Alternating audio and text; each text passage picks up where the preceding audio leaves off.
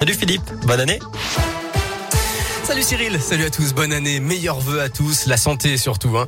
Allez, on commence avec euh, les conditions de circulation qui sont fluides en ce moment du côté des agglomérations de Saint-Etienne, de Bourg-en-Bresse ou encore euh, de Clermont-Ferrand.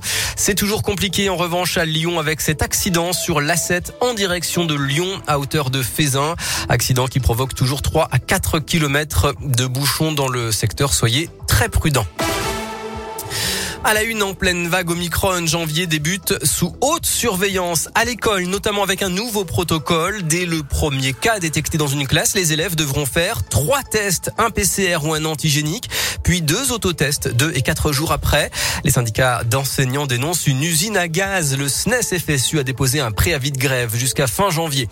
Réunion de crise à Matignon sur le variant Omicron. Jean Castex réunit une dizaine de ministres cet après-midi pour faire le point sur la continuité des services publics. De leur côté, les députés débutent l'examen du projet de loi sur le pass vaccinal à l'Assemblée.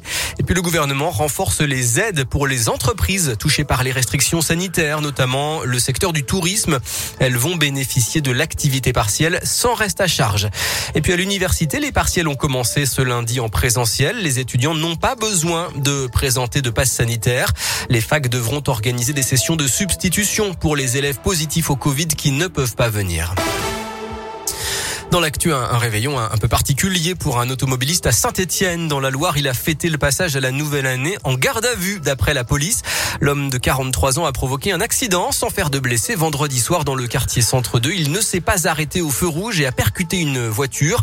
Éthylotest positif, mais il a refusé l'éthylomètre pour vérifier son taux exact d'alcoolisation. Toujours à Saint-Étienne, un conducteur de bus de la Stas a été insulté et giflé jeudi dernier dans le secteur Chavanel. Tout ça parce qu'il aurait demandé à un passager de mettre une muselière à son chien.